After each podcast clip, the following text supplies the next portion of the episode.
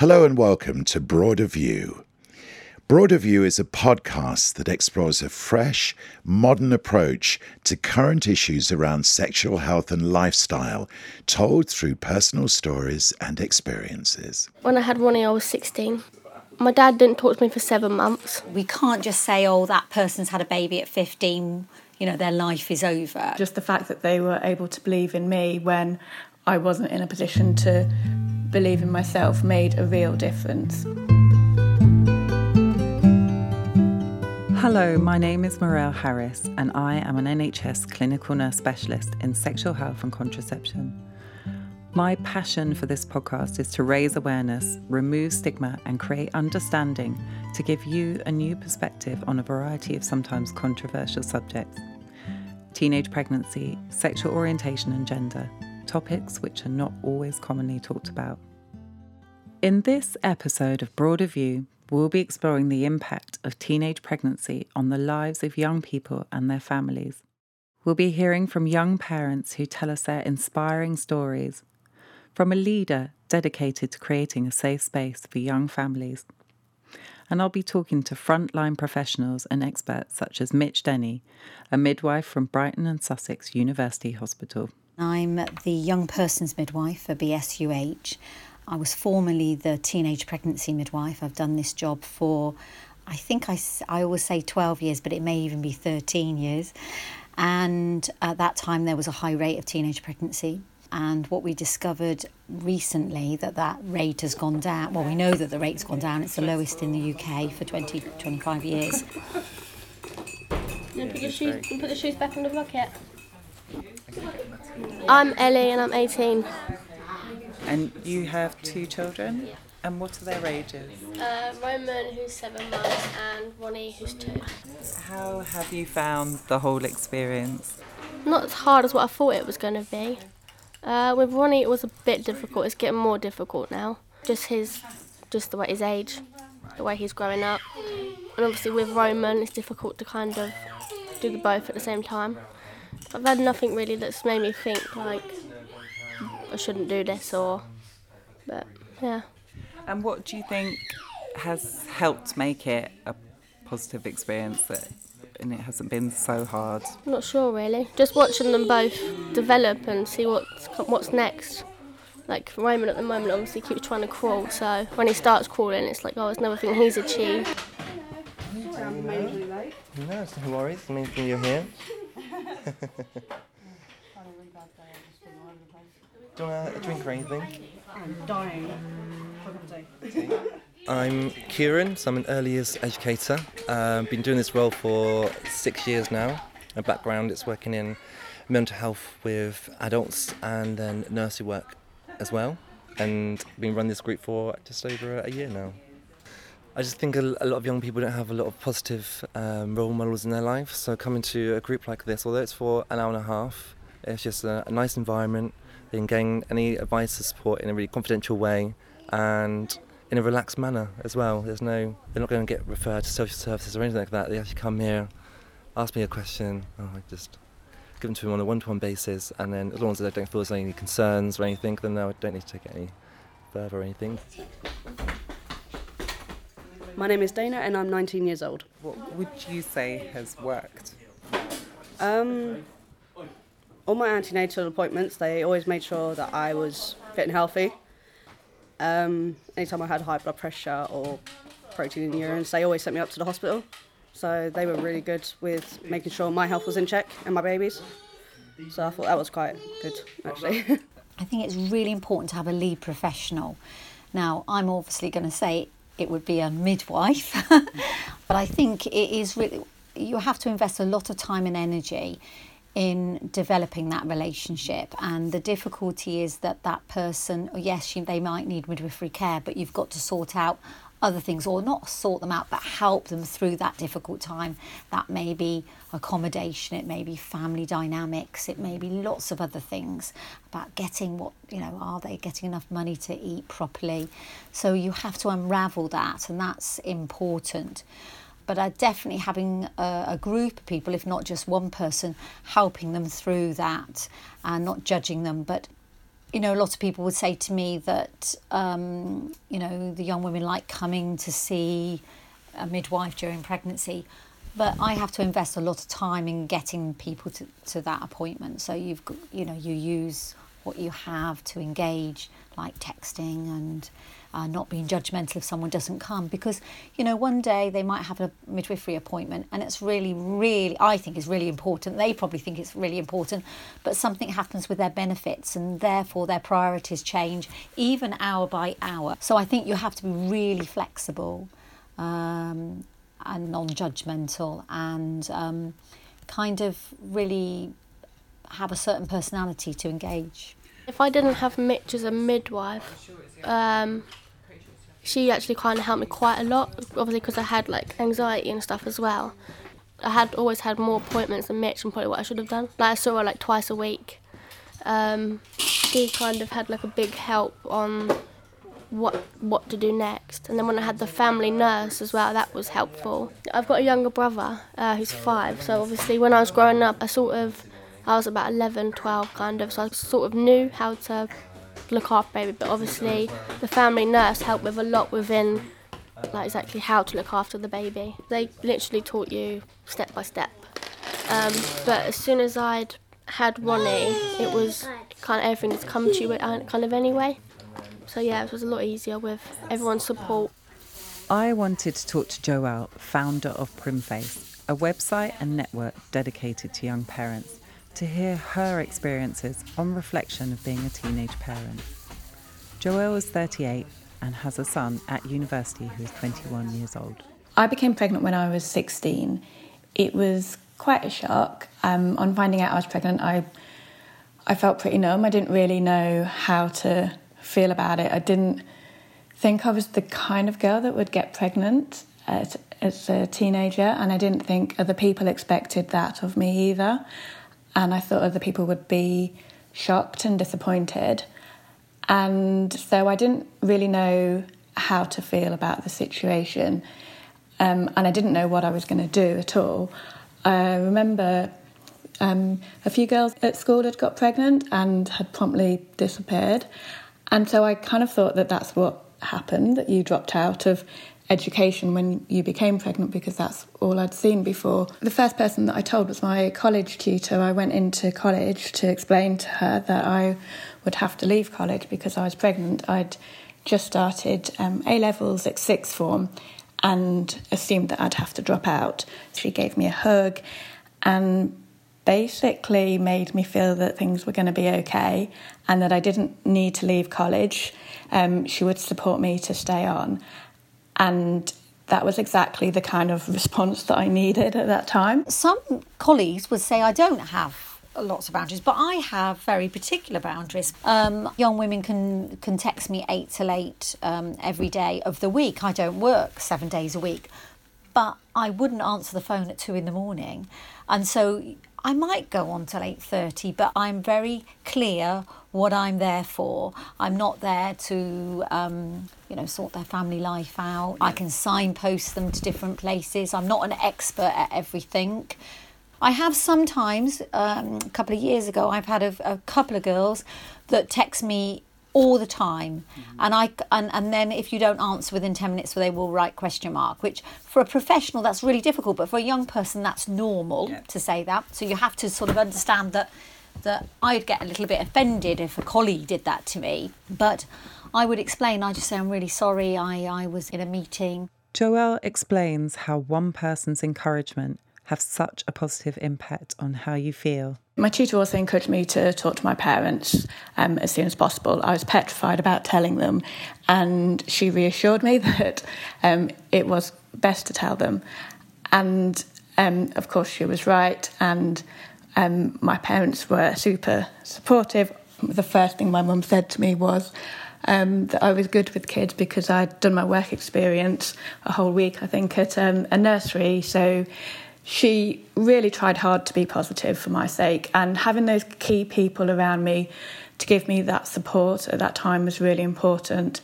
And just the fact that they were able to believe in me when I wasn't in a position to believe in myself made a real difference. Here, let's do on this one. Are you going to give this one to Ronnie? No? Well, that's not very good sharing, is it? They're mine. I'm Sharon and I'm 20. I was 17 and then I just turned 18 after I had her.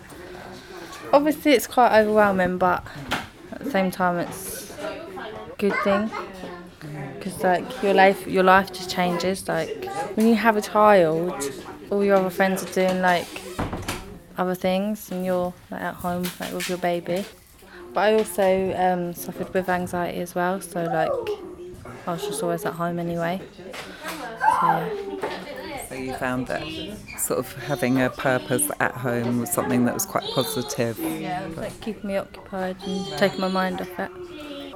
Did you get any support from friends? Uh, it was more mostly my mum, and my sister. Yeah, and they still do now. No, no, I live on my own with, with. Yeah, people do judge young parents quite a lot. But then, like, I've realised that when I'm on the bus, some people look at me like and sort of smile. Like once I was singing songs to Kira on a bus, and like an older person said, "Oh, like it's nice to see some like a parent singing to their child instead of being on their phone." So it's quite nice, but obviously, yeah, people do judge quite a lot. I completely fell in love with my son the moment I saw him. And it was so different to how I felt when I was pregnant because being a pregnant teenager, you're constantly aware of the, the judgment, the way people are looking down at you. You're kind of seen as a bit of a, a failure. And telling people that you're pregnant is like telling people that there's been an awful car crash. You either get the kind of disapproval or the sympathy, which is just as bad, but neither expression is very positive. If you had a baby young, everyone would be like, oh, you're not going to go nowhere, you're not going to do anything. Whereas now I think it's a bit more easier to kind of, not easier, but like to have a baby and actually do something. I think sometimes young women, they, I mean, the young women I look after sometimes come to me and they're very underconfident and they've had not very great experiences in their life. And therefore, they think they are being judged. But sometimes, and we know this from experience of life, is that someone will look at them in the street and they might be pregnant, but it's not always about their age. It could be because they just look very well also they might look very beautiful and they might look very positive and or someone's thinking gosh that person is young but doesn't she look radiant? And i look at young women That's lovely. in life um, and i notice uh, young women who are pregnant because i do this job and so i might be on that person um, on that bus that, that looks at them but it wouldn't be necessarily judging them and i think if we're worried about something ourselves we're more likely to think the worst thing that people are looking at us for, but actually it's not the case. So I don't know. I'm not really sure that the pub the public are as kind of judgmental as we think. It's honestly the most difficult thing.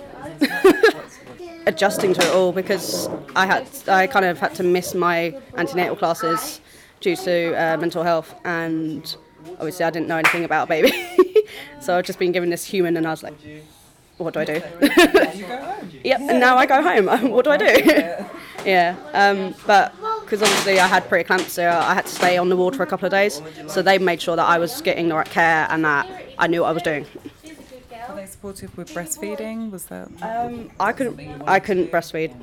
Unfortunately, milk wasn't there, and when it did come in, it was really bad quality. So, but the lactation consultants were really helpful with trying to encourage more breast production, but wasn't happening.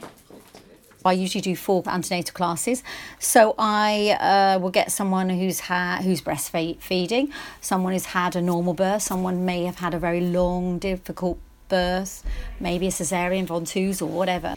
It's inspirational. If you, I had a girl last week who came to talk about her birth, but she was breastfeeding, and she her baby was uh, I think it was just about nine to twelve weeks, and uh, she got the baby on the breast, and that has the biggest message to, to for me to sit there doing uh, sort of doing a class, and someone is is doing the breastfeeding in front of young women and young men. Why is the uptake low, considering it's cheap, it's free? It's...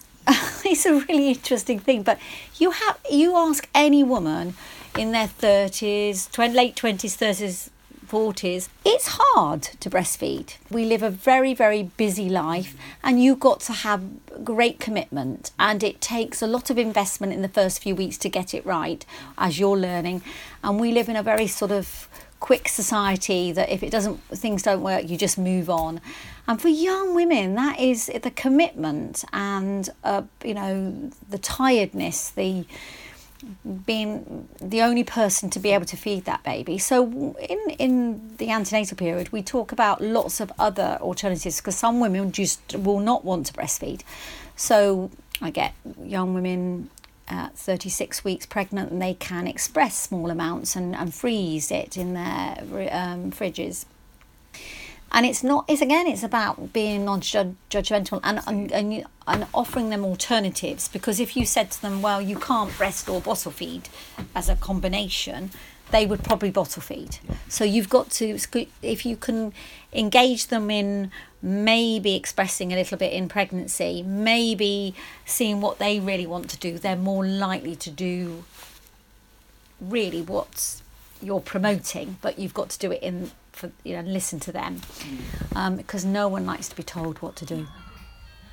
I spoke to Ellie on how becoming pregnant as a teenager impacted on her family life. When I had Ronnie, I was 16.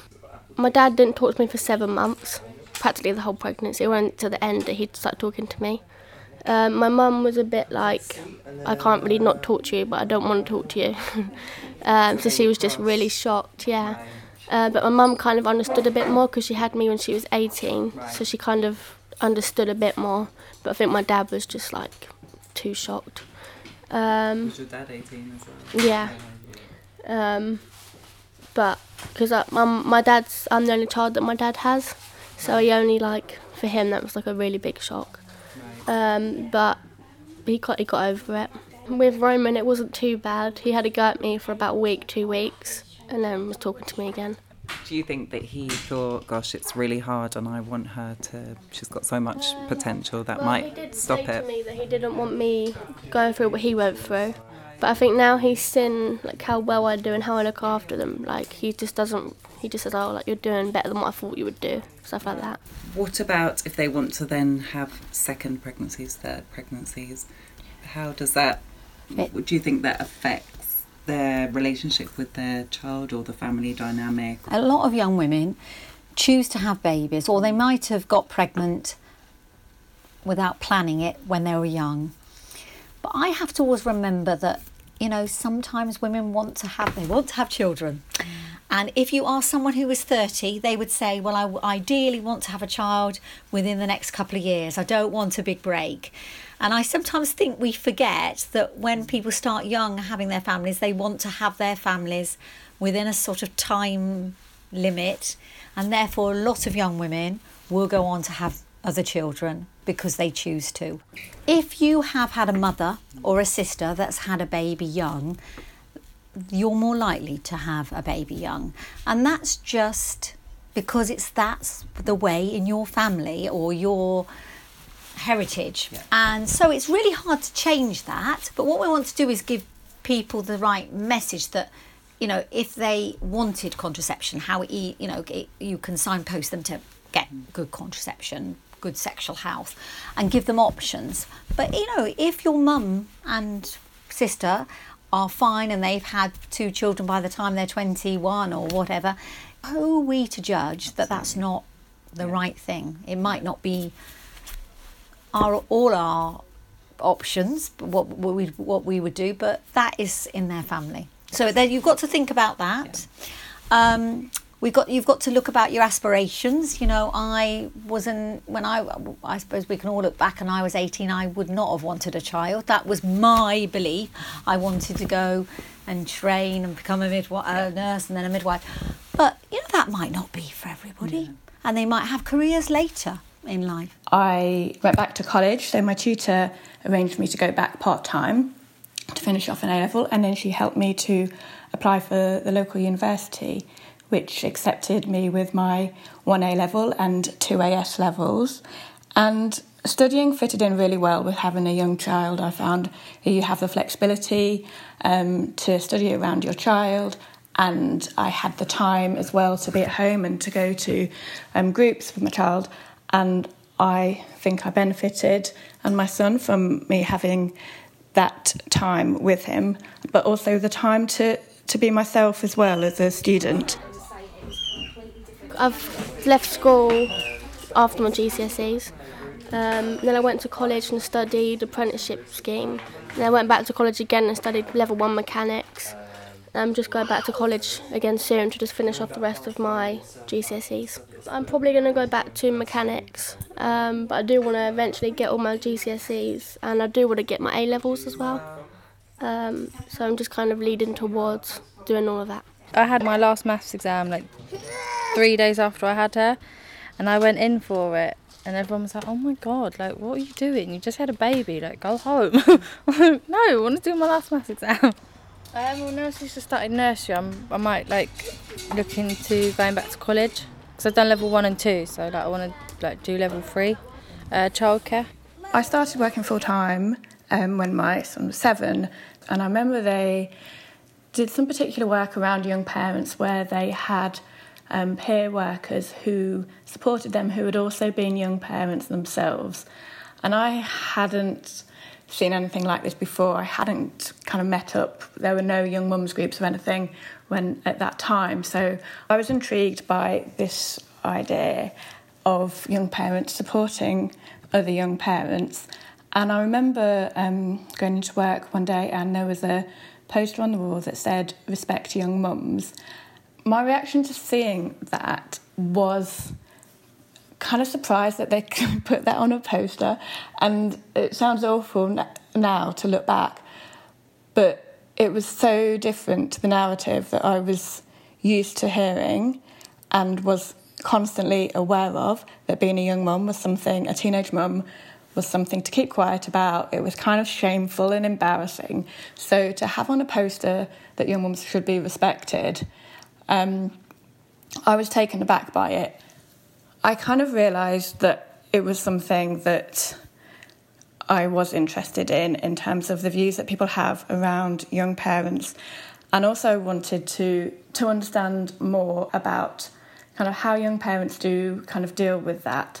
So I started to do a master's part time while I was working in social research. And I interviewed women between the ages of 28 and 50, I think it was, about their stories and um, their experience of being a teenage mum and then developing a, a career around being a mum. And for each of those young mums, they developed their own kind of pathways because there are no clear pathways for how you develop a career after having children. There's an assumption that everybody does it the right way round, um, supposedly, which is to build your career first and then have children, maybe have some time off, go part time, but you've already established a career before you have children. When you have children first, it's a bit different. And each young mum had kind of worked it out for themselves, and it wasn't easy and there were barriers but everyone had got round it and worked out themselves what worked for them. Recently, I was in a supermarket and a mother of a, a, daughter I looked after came and tapped me on the shoulder and said, Oh, my daughter's just gone in to train as a physiotherapist. And she was 15 when she had a baby who was truanting from school because she got bullied. And you've got to look at the long term thing. We can't just say, oh, that person's had a baby at 15 you know their life is over. It's about looking forward mm. because often some women would want to have an education later on and it's to understand that that might be right for them in the future. But you know it's not all doom and gloom. It's looking at the you've got to look at the the broader picture the bigger picture. I asked ellie what advice she would give to a young parent. Parent how you would want to parent um, there's a lot of like advice and stuff that I've had off shoe um, of like older people um, And even some health visitors, to be honest with you, who are like, oh, like you shouldn't do this, shouldn't do that. Then you talk to someone else, and oh, it's fine to do that. Or um, so I'll just say, like, parent how you'd want to parent. Um, if you had any problems or whatever, get more than one person's opinion on it.